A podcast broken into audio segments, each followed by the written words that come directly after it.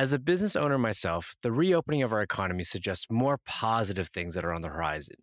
But before we get too far ahead of ourselves, we should reflect on the key priorities that came to light over the last 16 months that are essential to businesses' survival and longevity.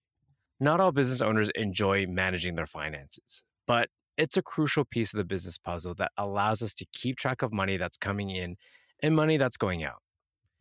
Xero is a global cloud based business platform that helps entrepreneurs and business owners house all of their financial information in one place and makes it available no matter when they need it.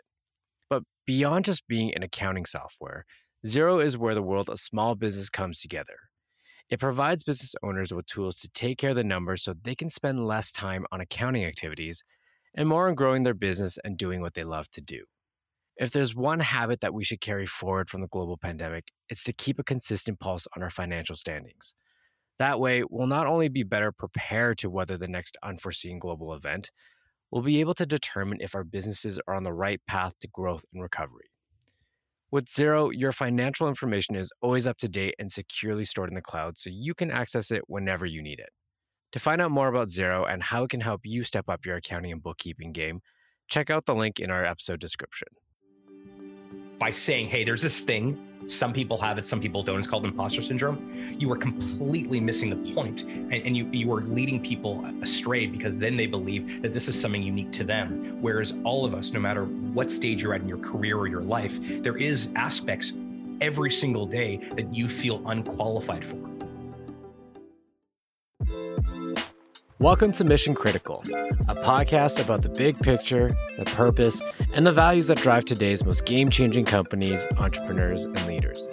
I'm your host, Lance Chung, editor in chief of Bay Street Bull, and I'll be introducing you to a group of brilliant minds who are making an impact on the world and forging the path ahead. While they may all be very different from one another, the question remains the same What's your mission?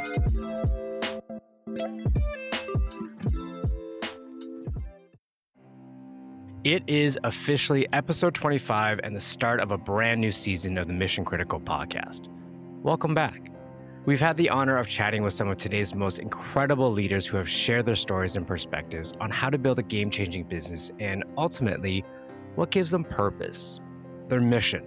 We've discussed everything from cultivating equality in venture capital with Clearco's Michelle Romanow and stopping the spread of infectious diseases with Blue Dot's Dr. Kamran Khan to tackling burnout culture with Arianna Huffington and why companies should pay for their pollution with Allbirds CEO Joey Zwillinger.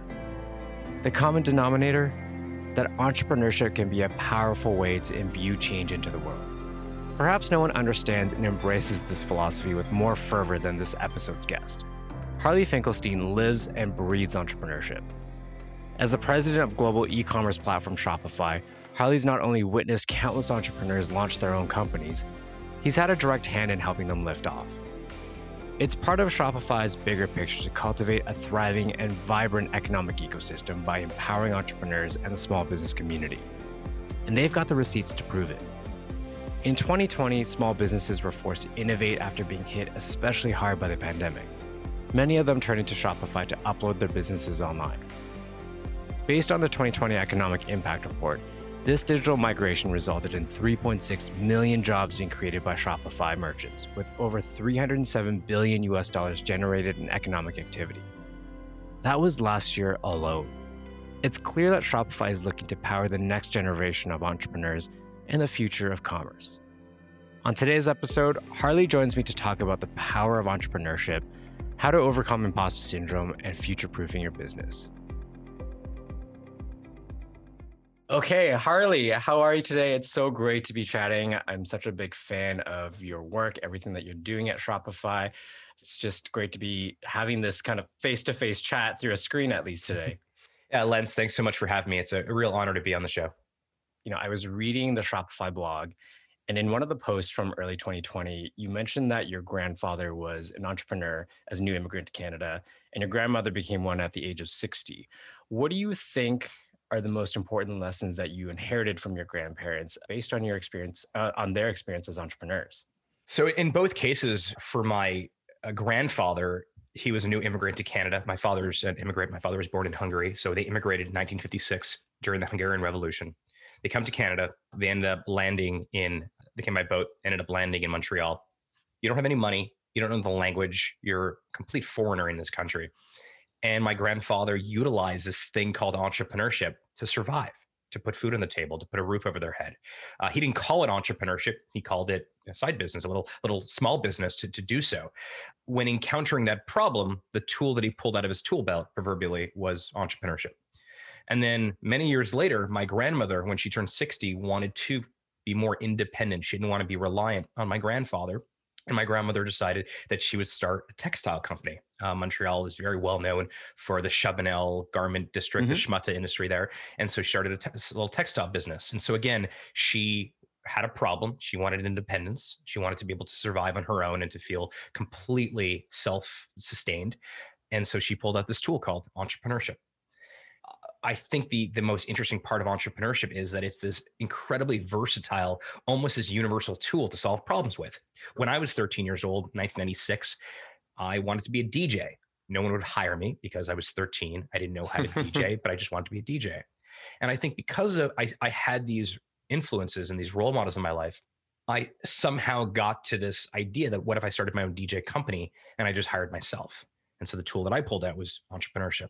And really, where it all came together for me was 2001. After I started the DJ company, my family moved to South Florida. I moved back to Montreal in 2001 to go to McGill, and things got really bad for my family. My family lost all their money. My father mm was no longer around, and I needed to support myself. And I also needed to concurrently go to school, finish my degree at McGill. I needed to help my mom, my two much younger sisters.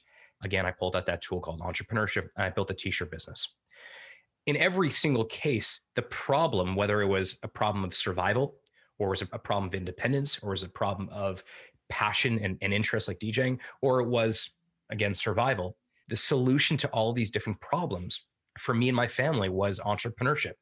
And I think that because I had those influences in my life, it wasn't easy. Obviously, entrepreneurship still is quite difficult. It's not for everyone. It's not something that, you know, if you start something, you automatically become successful.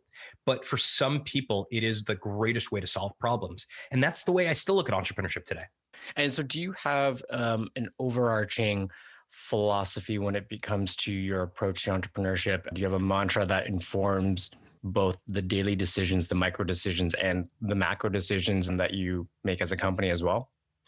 It's quite similar to my personal philosophy, which is um, do I have the right influences in my life, whether it's role models or coaches or a board of directors or peers and, and friends and, and advisors in my life? Do I have the right people that I can emulate, that I can use as, as a soundboard? Are there are there people that around me that I admire that I want to take a little bit from them and a little bit from that one and sort of build my own strategy, my own version of reality. And I, have always sort of looked at that both in my personal life, whether it's when I got married to Lindsay and or we had our first child, I I started talking to people that I thought were really great spouses and were really great parents. More recently, I'm, I'm during the pandemic, I needed to find a new activity to get out of the house, and so I'm, I'm mountain biking. The first thing I did was okay, who are the great mountain bikers around that I can I can learn from, I can watch videos from, I can read their blogs. And in business and in entrepreneurship, I sort of look at the same thing. I, I have, you know, monthly calls with Seth Godin because Seth is one of my most important mentors in my life and someone I really admire. I think is one of the best storytellers ever to walk this earth. Finding those right people is, and that mentorship is, is one piece of it. The second piece of it is also the idea of failure that failure is is really more the acquisition or the understanding or the the insight of something that didn't work that when you discover something that didn't work and you're able to take that learning and apply it to the next decision you have to make, it means over the course of time, you actually get better at these things. And I, I think one thing that is missed about entrepreneurship today, and, and certainly you know, we could talk a lot about what entrepreneurship looks like in 2021, but is that the cost of failure is trending towards zero. And that means that for my grandfather going back to 1956, if the egg, eh, the business, I didn't mention this, but the business he had was he set up a little stall in the Jean Talon farmers market in Montreal, which still stands today. It's called Le Capitaine. Oh. They they sold eggs there. But if that didn't work, it didn't mean you know he'd have a bad day. It meant that there was no food. It meant that he would not have no money to pay the rent for the roof and, and for the little apartment that they had when they first immigrated here. The cost of failure in those days was really, really high. And over time it's getting lower and lower. And now when you when you add technology to it and you add companies like Shopify to it, the cost of failure gets really, really low, which means that you can try something and if it works, you scale it. And if it doesn't, you can try something else. And that I think is missed. I think that's a really interesting point, and it seems to be a, a, very common denominator with a lot of the entrepreneurs and leaders that we speak to is this idea or this balance between progress and perfection and trying to always be in beta and always be trying new things out and be willing to make mistakes and, and experience failure, but also knowing that that moves the needle a little bit more. It's a conversation that I had in context to clean technology with Joey Zwillinger at mm-hmm. Allbirds. And then mm-hmm. I just had this conversation with Hali Borenstein at Reformation. And these are two companies that really focus on sustainability and but always trying to make sure that you are experimenting and willing to make mistakes in order to move the needle a little bit more. And at least then you're progressing and you're not waiting for perfection because what is perfection and perfection is boring you know that, that's right but also uh, like i think that's a great approach for business it's also just a great approach for life i think i failed being a lawyer I went to law school not to become a lawyer, but to become a better entrepreneur. But I ended up articling, wrote the bar, passed the bar, you know, was part of the Law Society of Upper Canada. I articled in Toronto for a mid-sized firm. And I think I completely failed at it. If the lens you were using is, did I have a long-term career in, in law? No, I didn't. I left as soon as I possibly could. 10 months in, I was like, I'm done. And I, I moved back to Ottawa and joined Tobi to, to help build Shopify. Right. I've never really said I failed as a lawyer because my version of what happened in law school, but also then in my 10 months of practice was just this accumulation of, of new information, this accumulation of new skills and new insight.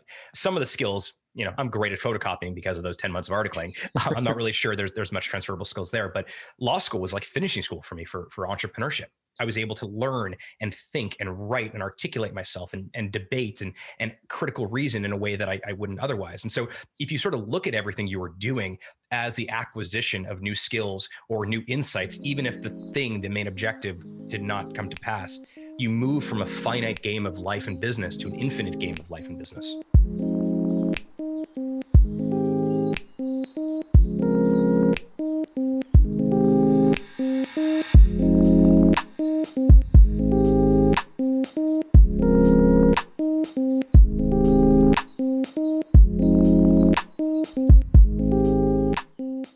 That being said, you know, being resistant to failure and being willing to accept failure is important but you know you've said previously quote the biggest mistake people make when starting a business is they give up too early so how do you know when to keep pushing and when it's time to direct your energy elsewhere like your pivot from law to entrepreneurship where is the line drawn between perseverance and ignorance, I guess. Yeah, no, that's a great way to put it. Actually, I've never thought about it that way, but yeah, there's that fine line.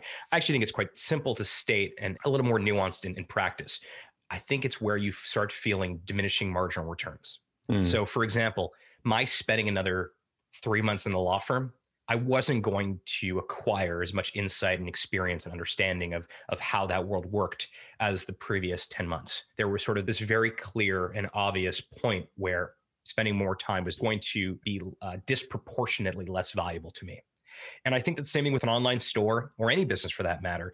There may be a point where the business is going okay, but the amount of information, the amount of experience you are gaining will unequivocally be adaptable to anything else you're going to do. And if that is happening and you are learning a lot, I think it's probably worthwhile continuing on. The other thing to think about is are there elements of the existing business that you can take with you as you sort of transition to version 2.0 of it? For example, you look across Canada, Lindsay, my wife and I are huge foodies, and, and some of our closest friends are, are people like Stephen Beckta, Antonio Park, these great right. restaurateurs, these great chefs. And we think about what happened to them. We talk a lot about this, what happened in the last 12 months. The ones that we're most inspired by in sort of the food, restaurant, hospitality community in Canada, what we see is they completely transition their business. In many cases, their business looks nothing like it did. In the case of Stephen Beckta, he's three of the best restaurants in Canada. He is now full time a takeout and a meal kit business. But so many of the elements that he learned about hospitality, he is applying to the meal kits and to takeout. And so I think that's a better way to think about it is okay, have I exhausted all of the learnings from this particular path? And when that happens that's maybe when I, sh- I, should change. But the other part about it is you don't have to also just do one thing. If you look at a, a company like cotton kotn out of, out of toronto i love Kotn their team is great, great. company right? Yeah. ben's amazing an incredible entrepreneur great founder. But ben is not only creating the Kotn brand he also has a b2b a wholesale business. He's also doing things on the side. He's he's helping other companies in terms of how they think about their own commerce and retail. He turned every one of his physical stores into fulfillment warehouses. I mean it's difficult to explain right now what Kotn is and it doesn't actually matter exactly what they are because Ben's vision for it is I'm going to try a bunch of different things. I'm going to make sure the ones that work have enough fuel to scale to to continue to grow. And if one of those new areas of business doesn't work out, that's okay also. I think that type of resiliency and that type of perspective on business building is really important. And it just it wasn't possible even 10 years ago because you really had to go all in when the cost of failure was so high. Now, you've also shared your thoughts on imposter syndrome, which I think is something that a lot of entrepreneurs face, not even entrepreneurs, just anyone, I guess, navigating through life, maybe at some point in their lives. How can we do a better job of believing in ourselves, our value, our worth? Can you expand a little bit more on your thoughts on that? Yeah. The reason I've called it imposter syndrome as being bullshit is because it's not a syndrome if everybody has it. And, and when you call it a syndrome in that way, you begin to internalize it that I am this is a Harley thing, that no one else has it. I'm the one who's insecure. I'm the one who has imposter syndrome. And what I, I think is important to remedy that is to talk more about our failures, to talk more about our vulnerabilities. I have been very vocal in the last 12 months that that those first couple of months of COVID were incredibly difficult for me personally. Mm. I'm a power extrovert. I love being around people. And being by myself with my wife and daughters who are the greatest humans on the planet i still felt lonely. And so i've had to increase my coaching sessions or uh, i've had to increase my cadence that i see my therapist. And i'm not embarrassed to say that that, that has helped me. I've made walking with my dog every morning at 6.30 religious. I need to do that.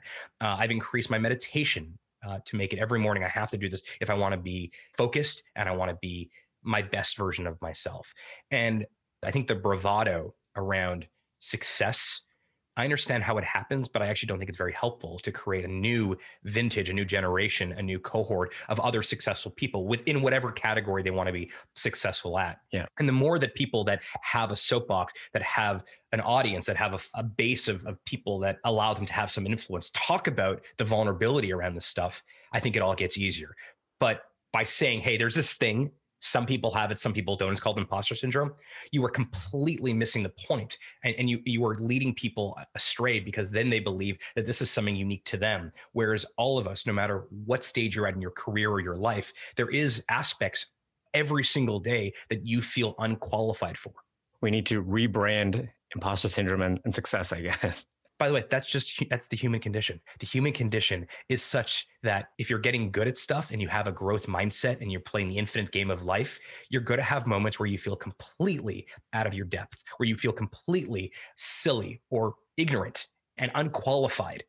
That's part of it. And getting over that unqualification and getting over that feeling silly that is actually the key to this whole thing now, I really want to focus a lot as well on the small business community because that is some uh, community that has been so severely impacted in the last year. Mm-hmm. It's the backbone of our economy. It is the spirit and the soul of whatever, you know, everything that makes us move in our and the way that we connect with each other and move through life. So, you know, my family just started their business on Shopify. They launched their e-commerce platform because they've been a brick and mortar for 30 years.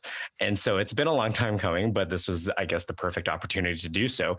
What do you think are the key things that small business owners should know when it comes to launching an e commerce business? Because it can be for someone that is not used to navigating that space necessarily, it can be uh, an intimidating and an overwhelming space to even try to look into, especially if you're a small business in a small town. Yeah. It's called the Quest Gallery, is that right? Yes. Yeah. Uh, I, I, I bought something off their online store recently. Uh, this beautiful piece of art called the Walking Bear. Um, Amazing. Really, really, beautiful store and really beautiful products and art. Thank you so much. What your parents went through in the last little while, where they transitioned from a pure brick and mortar business to being more.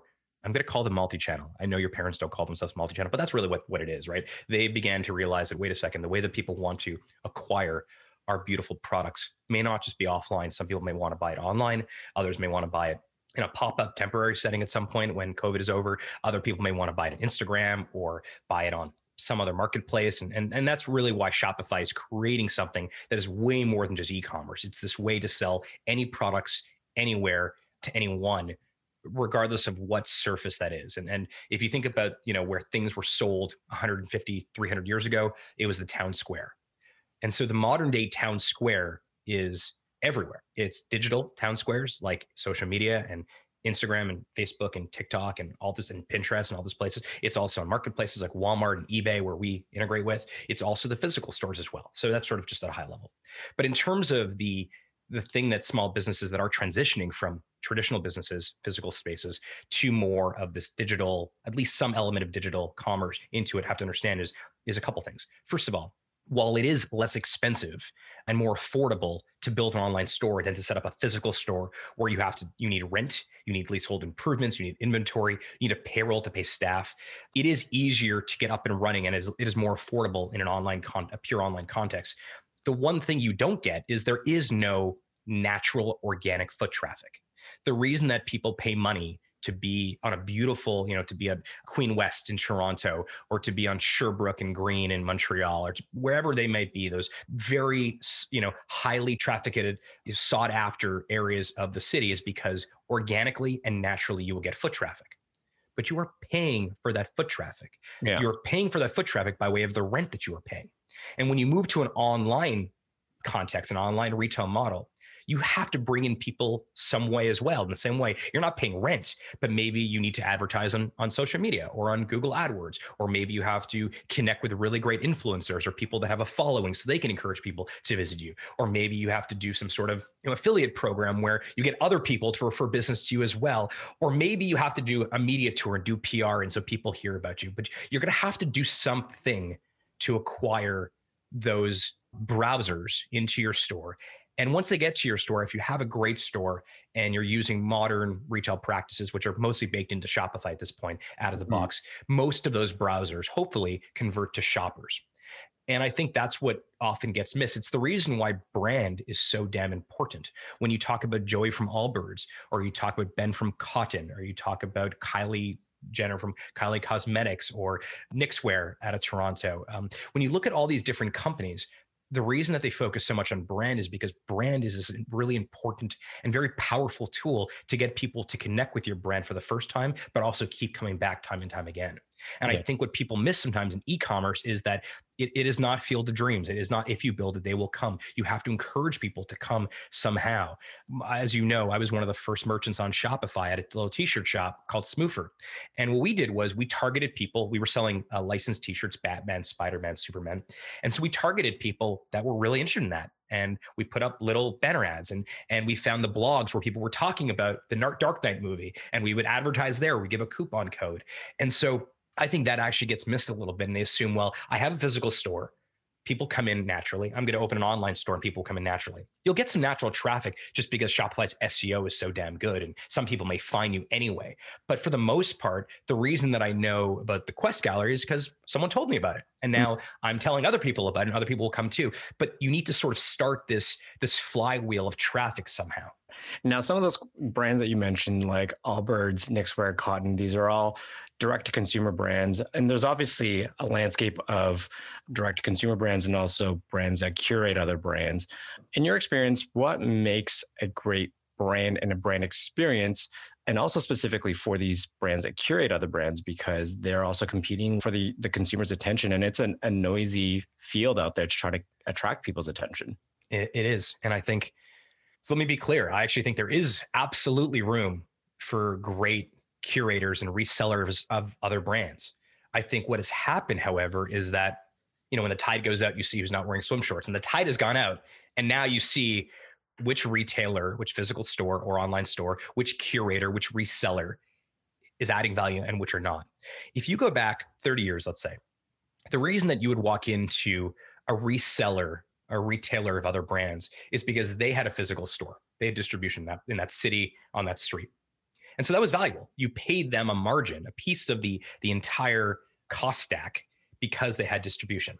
But then, you know, in the 90s and uh, certainly early 2000s, the internet, e-commerce, it completely democratized and almost commoditized distribution. Now mm-hmm. anyone can have a store. And some retailers thought about how they can continue to add value despite the fact that some of the brands they're selling you can buy direct and others just kind of still did the same thing they were, you know, w- hoping that something magical ended up happening, and it didn't happen. So when you look at a, a store, let's use uh, the Rosen family in, in Canada. If you talk to Larry Rosen, the CEO of the company, and you ask him, "Hey, a lot of the brands you're selling, whether it's you know a brand like Hugo Boss or it's a brand like James Perse or one of the more casual t-shirt brands that I like to wear. Why are people going to buy it in your store inside of Harry Rosen as opposed to go direct? He would say easy service. And he's right. The reason that so many of us still go to Harry Rosen or our equivalent of that, even though the brands we're buying you can buy elsewhere, is because when you walk in there, or even when you buy in an online capacity, you get a chance to see a better version of curation. They know exactly what your size is. You're getting an education because the salespeople are incredibly knowledgeable.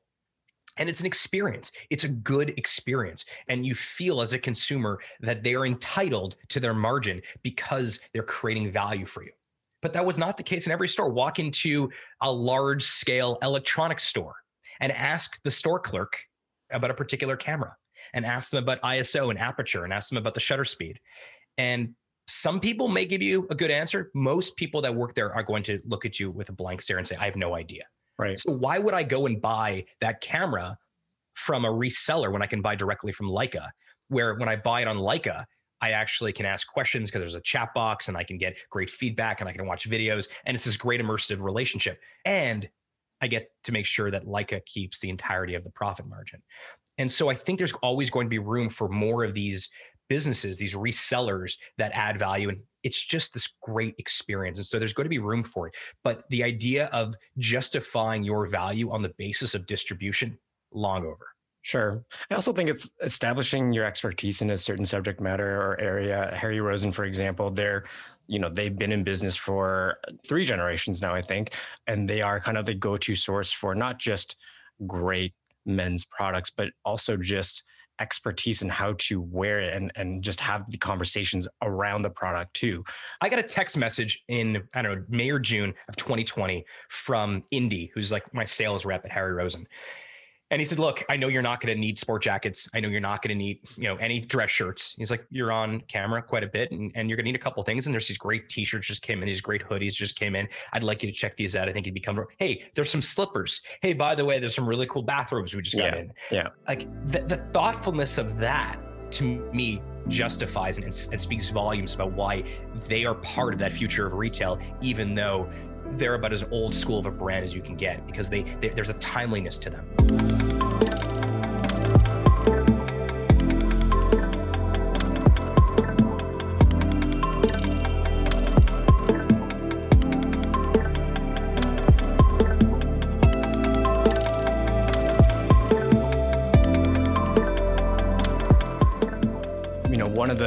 biggest kind of key takeaways I think from last year is the need and the importance for uh, being nimble and agile and and being able to adapt. How can small businesses train themselves to be more nimble, innovate, and problem solve and, and act quickly on a micro level? I like this idea of perpetual beta. In tech, obviously, beta means that it's not finished it's sort of in a state of flux. I think actually from a very a cultural uh, way, we sort of call it thrive on change at Shopify. You can use any sort of maxim or quote that you like that that explains it, but baking this into your culture from day one that we are always in a state of change. We are always in a state of being dynamic. There is no stasis here because things are changing so rapidly. It's also the reason why, and this isn't a pitch for Shopify, but when you are a small business and you are selecting your technology partners, and it doesn't have to be commerce partner, retail partner. Maybe it's your accounting partner. Maybe it's your payroll partner. Maybe it's your health benefits partner. Whatever your partner is, find technology partners who are going to future proof your business in a way that by being on with them, by being attached to them, they help bring you into these new vintages, these these new eras of retail.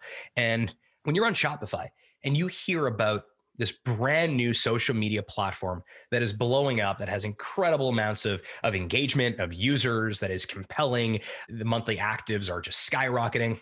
You can pretty much know that if you're on shopify that that will eventually be key channel that we will make it easy for you with a couple of clicks to activate that channel push to that. I mean it's the reason why this summer we activated we, we did a, a deal with tiktok.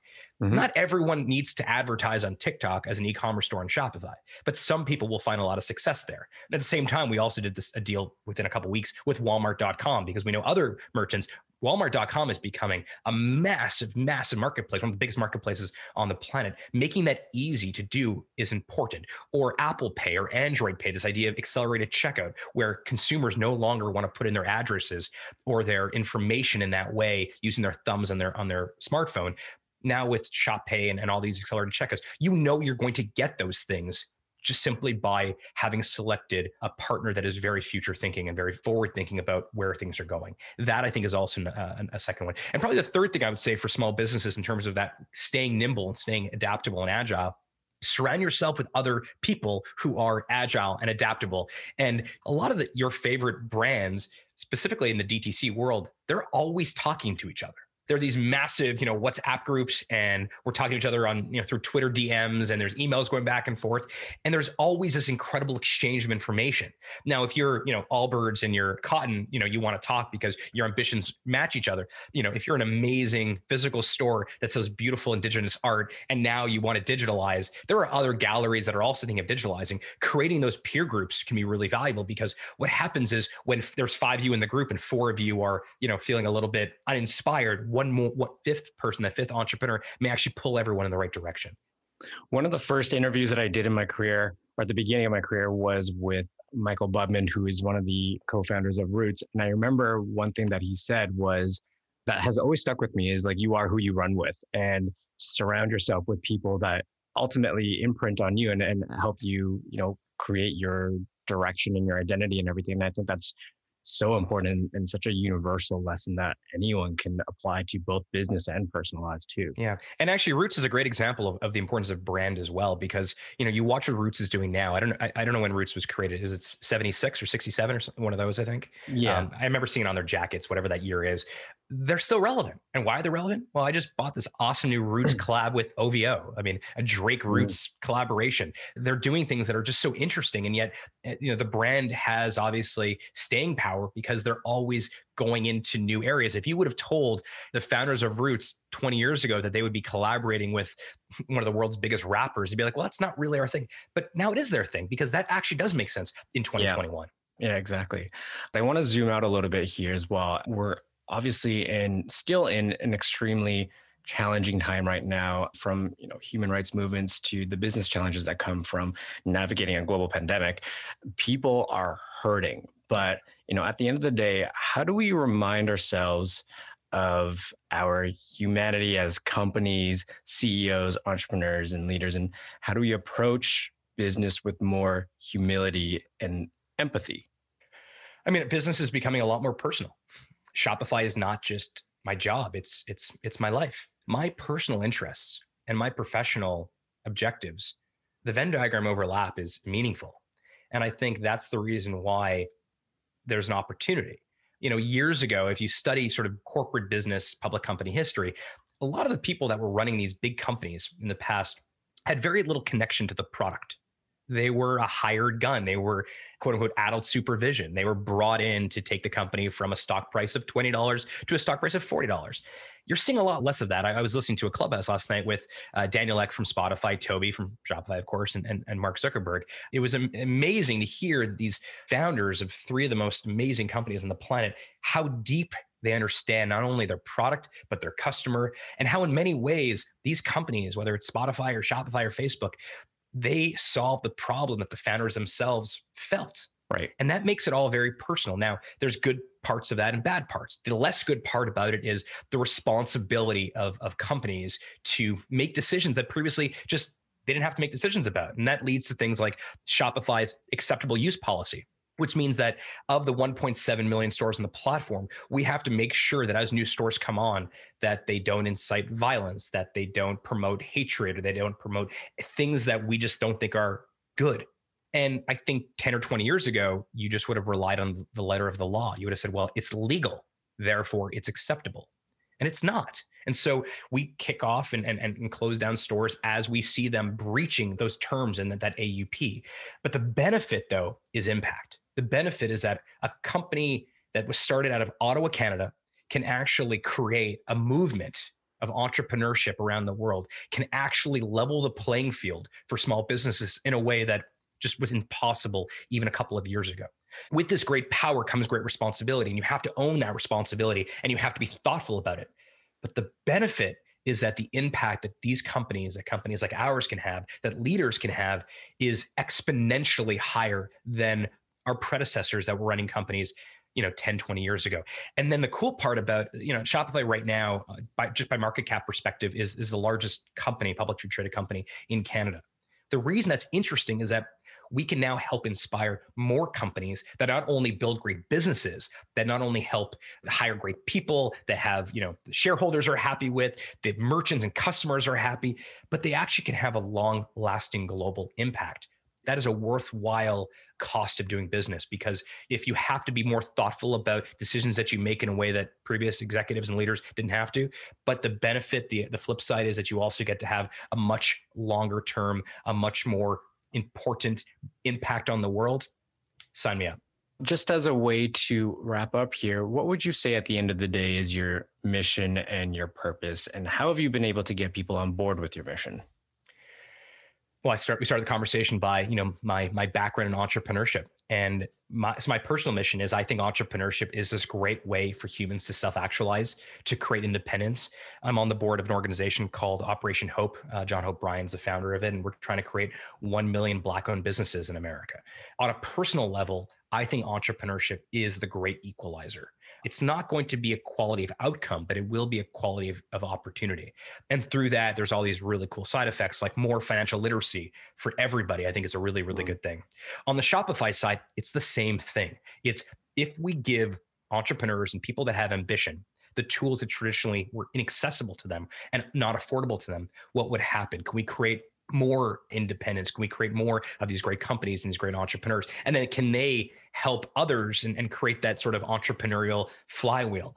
That leveling of the playing field, that idea of, of Shopify's objective is not only to get more of the pie in terms of the total addressable market, but grow the market itself and mm. create more people, more entrepreneurs. I think that is a really great thing. And, and you know, years ago, Nike did this amazing move. They rebranded the term athlete and they rebranded it as if you have a body, you are an athlete. Hmm. And that made calling yourself an athlete accessible. And I think what we are trying to do at Shopify is we want to rebrand entrepreneur. And if you have ambition, if you have something that you want to share with the world, you are an entrepreneur. And, and I think that is a very meaningful way for us to spend our time. And certainly that's what I call life's work. Well, that's a great, fantastic note to end on, and a lot of really great insight from you today. I appreciate you taking the time to chat with us, and um, it was wonderful. And I hope we can chat again soon. Yeah, thanks so much, Lance. I'm really grateful that you had me on. You may have heard that the small business community is the backbone of the economy, especially throughout community efforts to bolster local businesses during the pandemic.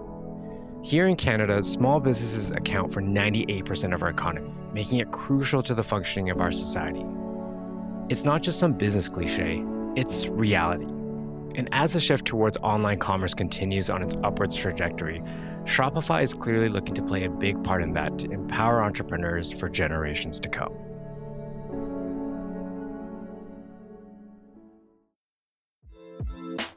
If you enjoyed this episode, we'd appreciate it if you left a review on Apple Podcasts so we can get the word out. To keep up to date, subscribe to our podcast on Spotify, Apple Podcasts, or anywhere else you listen to podcasts. Thanks for tuning in. Until next time, ask yourself what's your mission?